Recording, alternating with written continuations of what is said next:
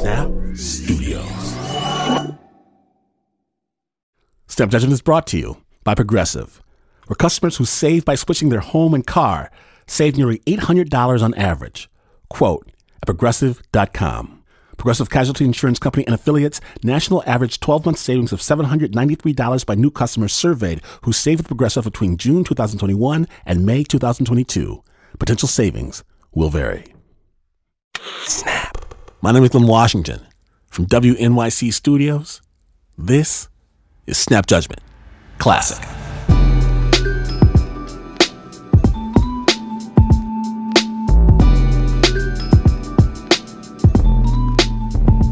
We're going to kick off today's show with Rosemary, who had one goal in her life to get to the celestial kingdom. Snap judgment.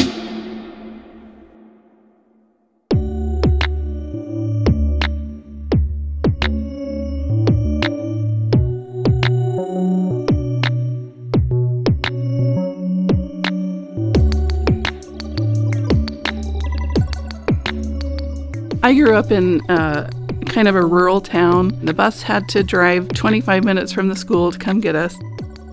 In about the third grade, um, as I was coming home on the bus one day, one of my classmates he said, "Hey, aren't you a polygamist?" And I had no idea what a polygamist was, but he just kept asking, "Aren't you a polygamist?" He was saying it like it was something bad, and so I went home and I I asked my mom, what a polygamist was. And so she explained to me that it was where a man has more than one wife.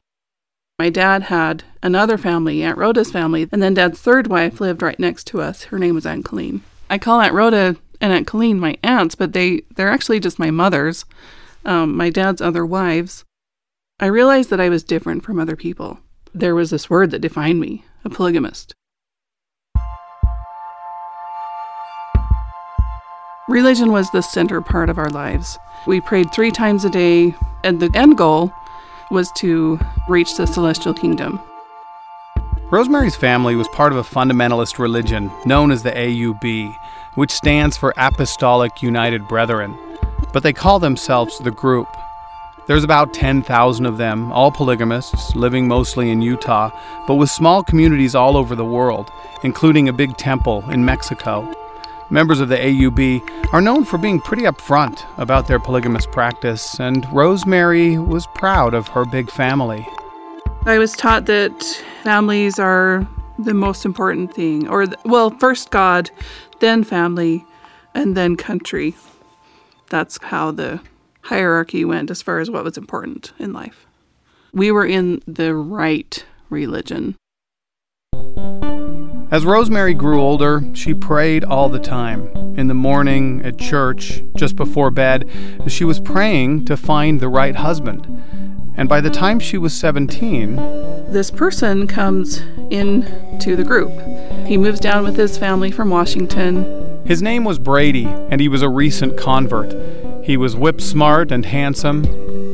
I, am a legs person, so I thought he had great legs. he was definitely good looking and, you know, great family. He was not related. And, you know, there's slim pickings for us for us women where we have to find men who are not related to us. And I talked to Brady and he was so different. When he would speak, he would have an opinion which which was so refreshing. I remember just looking into his eyes on our way down to the Manti pageant, and I realized that this is somebody you need to take seriously as a future husband. It turns out Rosemary wasn't the only one interested in the new, smart, handsome guy. And I just figured, you know, there's a lot of people that like him, so it looks like I don't have a chance. My parents did not like that I was dating a convert. A lot of converts you know, they come into the group and then they're there for a while and they get wives and then they leave. And their biggest fear with Brady was that he would get married to me and that eventually he would decide to leave and take me with him. So, no, we didn't get married. He married Polly. My name is Polly Williams. And then he married Robin. I'm Robin. How are you today? This is me watching him progress in this polygamous culture. I just thought, well, maybe my time will come. Rosemary waited, and finally, five years after she first met Brady, he asked her to become wife number three. They were to be married in the AUB temple, which from the outside looks just like a regular suburban home. Okay, so my marriage day came, and part of the process is I'm kneeling on one side of the altar with Rosemary also kneeling directly across from me. And then Polly and Robin are kneeling on the other side of the altar. Everybody's wearing white. It's all white and gold. There, there are mirrors on the walls that are supposed to represent eternity because if you look one way, you can just see yourself going forever. And, you know, gold chandeliers, gold trim in white. It's supposed to represent, you know, the celestial kingdom. the wife right before you is supposed to take your hand and put it on her husband's hand. And so Robin, being the second wife, was supposed to take my hand and put it on Brady's hand. And I was asked, of your own free will and choice, do you give this woman to your husband? You know, and She hesitated. That was a really scary moment because, you know, this is her giving permission. I was wondering what was going on. I said, I do, but it came out so quietly that no one heard me. And the whole room went completely silent, and my heart just stopped. And they asked me again. And so by that point, I was really emotional, and I, I forced myself to say it louder, and I did put her hand in his. Everybody else stays, you know, and, and mingles and, you know, congratulates and things like that. And, and I left right after. I didn't want questions. I just needed to be able to deal with it in my own time. And before Brady and I left on our honeymoon, um, Brady says, "You should go talk to Robin and just, just talk to her." And and that was a scary thing for me to do, for me to go talk to Robin and find out what was wrong, you know, because I'm the new wife. I'm I'm the person who is disrupting this, this bubble, this sweet family. And so I did. I went down and talked to her, and she, she gave me a hug. I was really going through a hard time. you know, I felt bad because because you're the new person. You know, you're marrying a husband that's already a husband, and even though this was a really hard thing for her to do, she would be okay. She welcomed me. She was very sweet.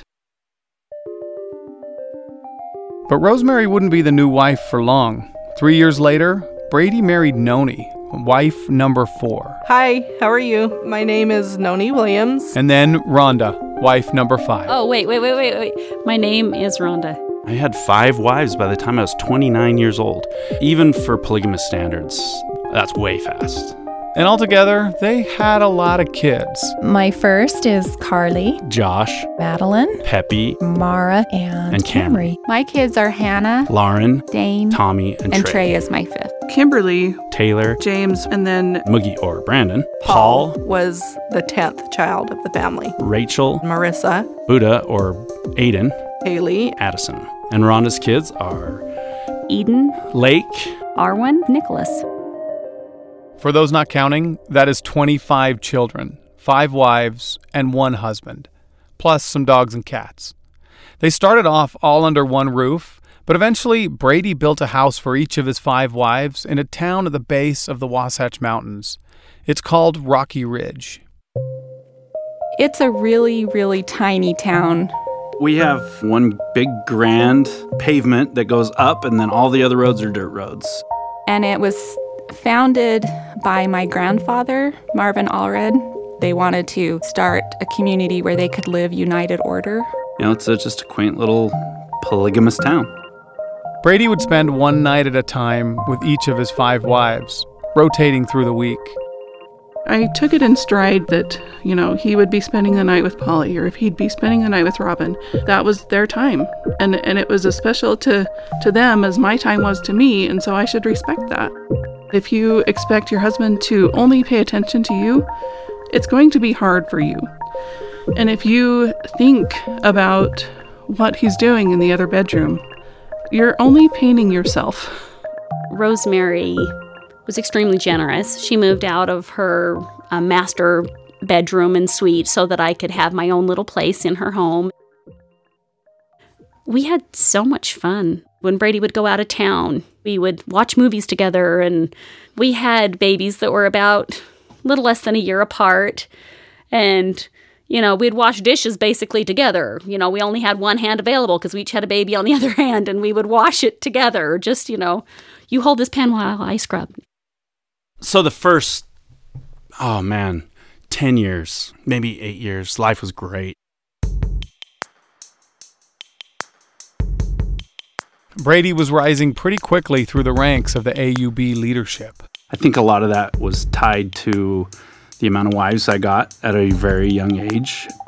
I was called to be the bishop over the United Order of Rocky Ridge and also a, a 70 apostle. which is a group of hand picked men, the prophet's inner circle. It was they who made decisions for their thousands of followers. Every Sunday, Brady drove an hour north to a meeting of the AUB leadership. 70s core meeting was was kind of like the special boys club. There was what maybe 30 men in there all the way up to the prophet of, of the group and his apostles. And then all of us underlings the 70s and they were just talking about how we needed to come down hard on how our children are being and how rebellious they're being by wearing the fashions of the day and a man gets up and says, We have women in our group that are so good that they would lead their own daughters into the stoning pits for being rebellious. And I go, Wait, what? you know, I mean, I, I'm looking around the room and all these men are nodding their heads, you know, and I'm just like, Holy hell. Like, what did I just hear? Couldn't imagine Polly taking Carly by the hand. You know, Carly's my 12 year old daughter, and leading her into the stony pits because she, you know, heaven forbid, smarted off to me or went out and made out with her boyfriend or something. You know, I, I just couldn't imagine that. And I'm just like, wait, what? I don't, I don't own my wives. And then I realized, in a very, very real way, those women had been raised to think it's okay to be owned by me. I couldn't believe that I'd raised this family to believe those same horrible things. The problem was, if Brady revealed even just a shred of skepticism to his family, the result would be disastrous.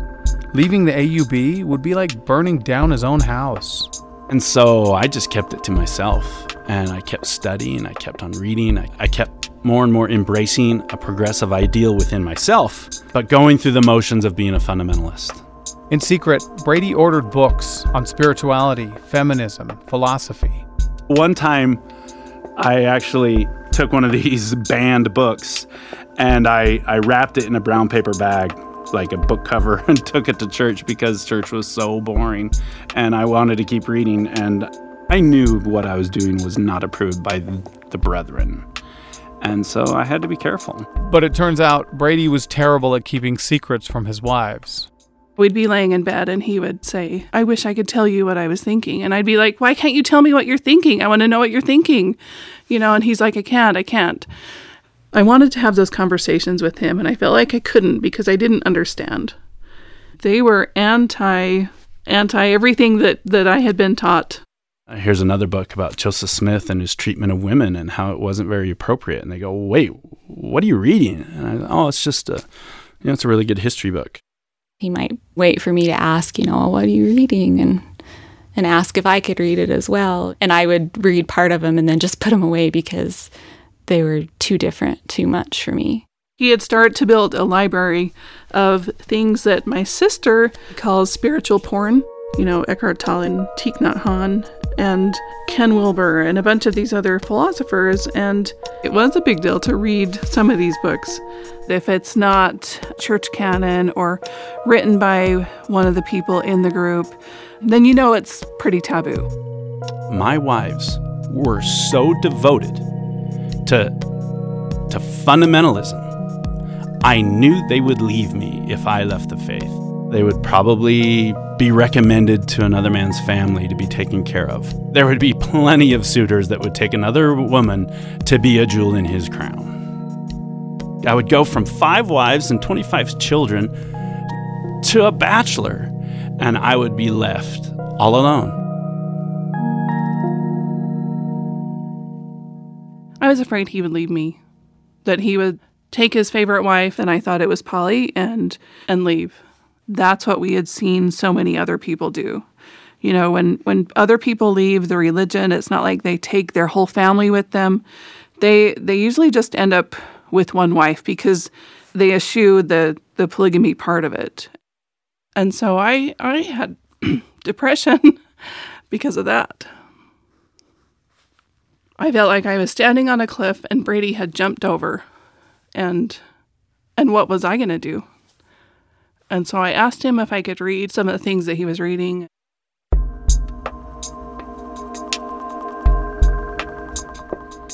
Oh, we've just gotten started, Snappers. The stunning conclusion on Snap Judgment, the True Believer episode continues. Stay tuned.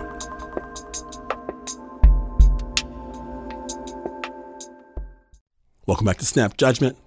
Before we left off, Rosemary's husband Brady had built quite the collection of books banned by their fundamentalist religion, the AUB. He was turning into a skeptic, leaving Rosemary to worry that any day now, Brady might take his favorite wife and leave the AUB. Snap judgment. I felt like I was standing on a cliff and Brady had jumped over. And what was I going to do? And so I asked him if I could read some of the things that he was reading. In fact, without really discussing what they were doing, each of the wives started picking up a book here, thumbing through a couple pages there. It was a challenge for me to even pick them up. You know, you're on the road to apostasy as soon as you pick up one of these books. It was terrifying. The biggest challenge for me was when I thought about starting to choose for myself and make my own decisions rather than just being obedient because that meant that ultimately I was responsible. And it was really exhilarating, but really scary for me in a way because I had never felt that way in my life. One by one, Brady started sharing his stash of spiritual porn with Polly, Robin, Rosemary, Rhonda, and then Noni. I was furious with him for even questioning because that would mean that I eventually would have to leave him. Noni was only 19 when she moved away from her family in Montana in order to marry Brady. I was going to stay true to the faith. You're going to hell and I'm not going to follow you. It's better to stay in the religion and leave your family than to leave the religion. And so for a while, it just was kind of unclear, you know, what would happen to our family. I was worried that our family would be split up. For me to leave the polygamist faith that I was raised in was to give up the only life I'd ever known. And every one of my siblings, my parents, my grandparents, my cousins, everyone, even my friends, they were all part of that polygamous group. It seemed each wife was spiritually miles apart until a Sunday meeting where the head of the AUB introduced a new edict that said AUB women shouldn't pierce their ears. By Wednesday, we were talking about it in the laundry room. I had never pierced my ears at that point. I hadn't really even thought about it that much. But now it was something that I couldn't do because somebody decided that it was bad. I actually felt for the first time where I wanted to rebel. I started researching in the scriptures to see if I could find anything that said that I couldn't pierce my ears. I even brought him to my dad because I still respected him so much and wanted to know what he thought about it. And we looked together and he said, You know, I, I can't find anything, sweetheart. There's, you know, there's nothing in there.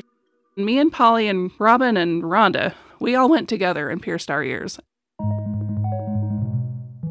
We all drove in the same car. It was such a moment of rebellion for all of us, but we took Noni along. She wasn't ready to get her ears pierced at the time. I was supportive of them. I didn't feel like they were going to hell. I wasn't ready to be disobedient. I didn't feel like it would be liberating like it was for them. And maybe part of it was that I wanted to prove to myself I wasn't following them either. It was going to be my decision. We walked in, I think it was Claire's at the mall. I had my baby Trey and Polly had her baby Camry on our hips, and we're standing there, and they said, Oh, so are we doing the babies today? Because here we were, these 30 year old women, you know, four of us standing there to, we're, oh no, it's for us. And We all ended up going with diamond studs, but some of us chose small ones and some of us chose bigger ones. I walked out of that store and I felt like I was floating. We made a decision and oh, no one was controlling us. I can't even describe how good that feeling felt. Not have someone, you know, telling me to do something and me just following blindly. So after we we got our ears pierced and then we all decided we were going to go out to lunch and I think we went to Sizzler and we just did like their all you can eat buffet and none of us could stop smiling. We were just in a very good place at that point. But then came the blowback. Rhonda's dad, Ron Allred, who is one of the apostles and really one of the high ranking apostles, he pulls me aside one day after church and uh, and he says, Brady, listen, we're we're considering you for higher blessings. And he says, but we need you to tell your wives to take out their pierced earrings and let the let their ears grow in because you can't receive any more blessings as long as they have that. And they need to stop wearing so much makeup and modern clothing. And I just says, Well, Ron, I'm, I'm sorry, but I'm just going to have to side with my wives. And besides, I think they look really pretty. So do what you got to do. That was a crescendo point for us. I was afraid to go for walks, not for my safety, but because people would see me and I'd be afraid of their judgment. Several people within the community would give the stink eye, or, or you'd wave at them and they'd just purposely ignore you. It was like, Gall, come on, seriously? I'm still a person. I had gone to the store. As I was walking around the produce section, I was approached by one of my friends, and she came up to me and she's like, Hey, Rosemary, how are you doing? You know, we haven't seen you for a long time. And yeah, I haven't been around for a while. And she gave me this hug, and her arms were around me, and, and I could just feel her hand kind of just rubbing my my shoulders to try to feel for the the garment collar. And I was pretty certain she was thinking, "Oh my gosh, she's taken her garments off. How am I going to treat her now?" Rosemary's friend was checking to see if she was wearing her sacred garments. It's like long underwear, and they're placed on you with an edict that you never remove them. We had to wear them every day. They come up to your neck and they come down to your wrists and to your ankles. They go under your clothes, and they're made of white tricot or another light fabric, but they're just supposed to remind you of the covenant you make. Rosemary was one of the first wives to stop wearing the garments. It was really hard to make that choice. There was a still fear in me, and honestly, I still feel it once in a while. Once you've taken those off, you have effectively removed yourself from all of the the special things that people get to do in the group. You know, go to the ordinance building and participate in prayers and um, and even going to church.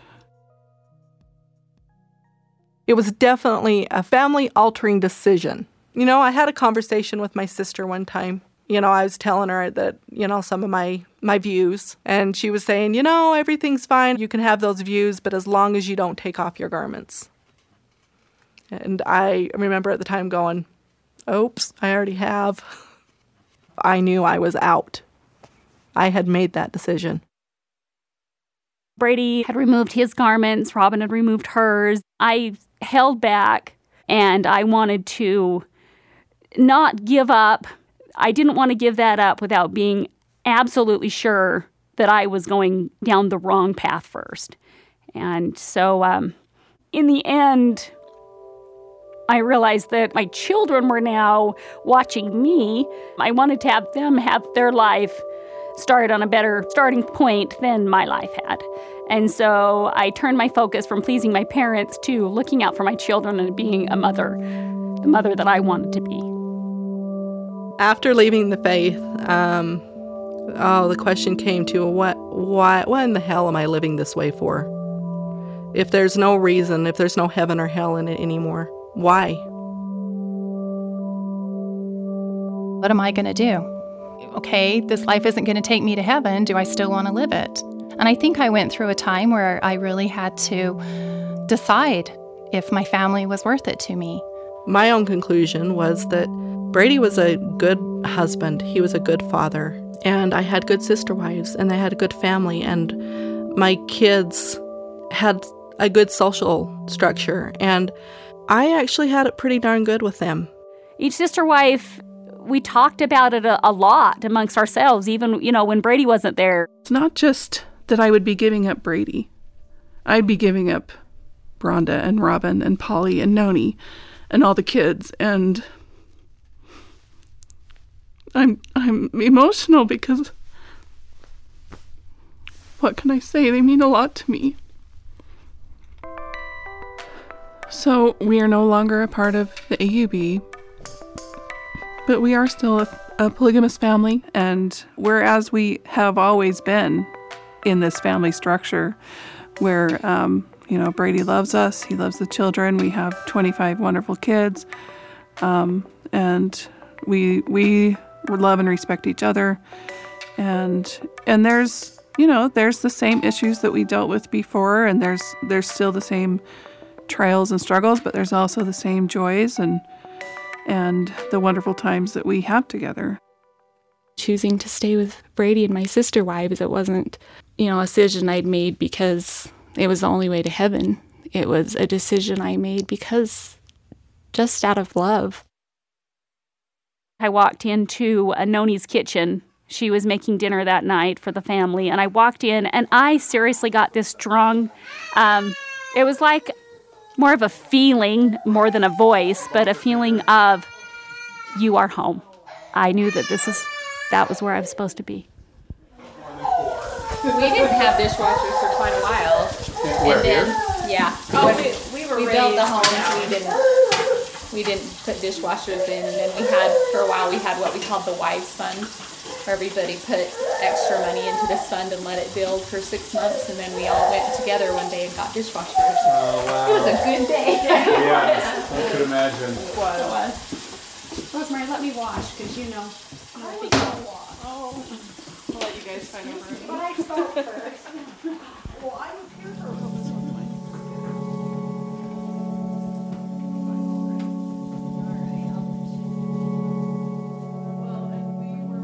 Imagine that you were born on a cruise liner and you have all these people and you're going to the same place, and all you have to do is just not get off the boat.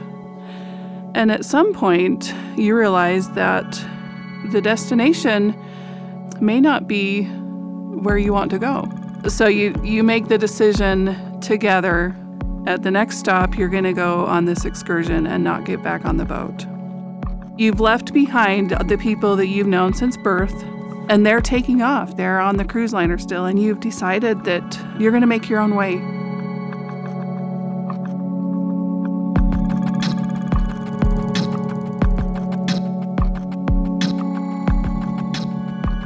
Big thanks to Rosemary, Noni, Brady, Rhonda, Robin, and Polly. This story comes to us from Tyler Measom, a filmmaker based in Salt Lake City, Utah. We'll have links to his documentaries and more info on the Williams family on our website, snapjudgment.org. The original score and sound design was by Renzo Gorrio. That story was produced by Tyler Measom and Adizah Eghan.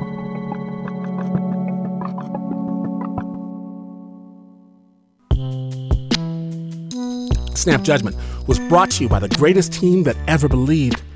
Give it up for the good parson himself, the uber producer, Mark Ristich. Pat Mesiti Miller keeps the lockdown locked down. Anna Sussman believes in love. Renzo Gorrio believes in doves. Joe Rosenberg has seen the abyss. Nancy Lopez flicks her wrist. Leon Morimoto is on the team while Adizah Eghan has a dream. Miss Matt, she finds dreams impractical. Teo, the genius inside the cot. Eliza Smith can't wait. Jasmine Aguilera enjoys parsnips. And even though this is not the news, no way is this the news. In fact, could slip on a banana peel, fall down not one, not two, but three flights of stairs, stand up at the bottom, feeling like a million bucks, to the point you cancel your chiropractic appointment, and even then, you would still not be as far away from the news as this is. But this is WNYC.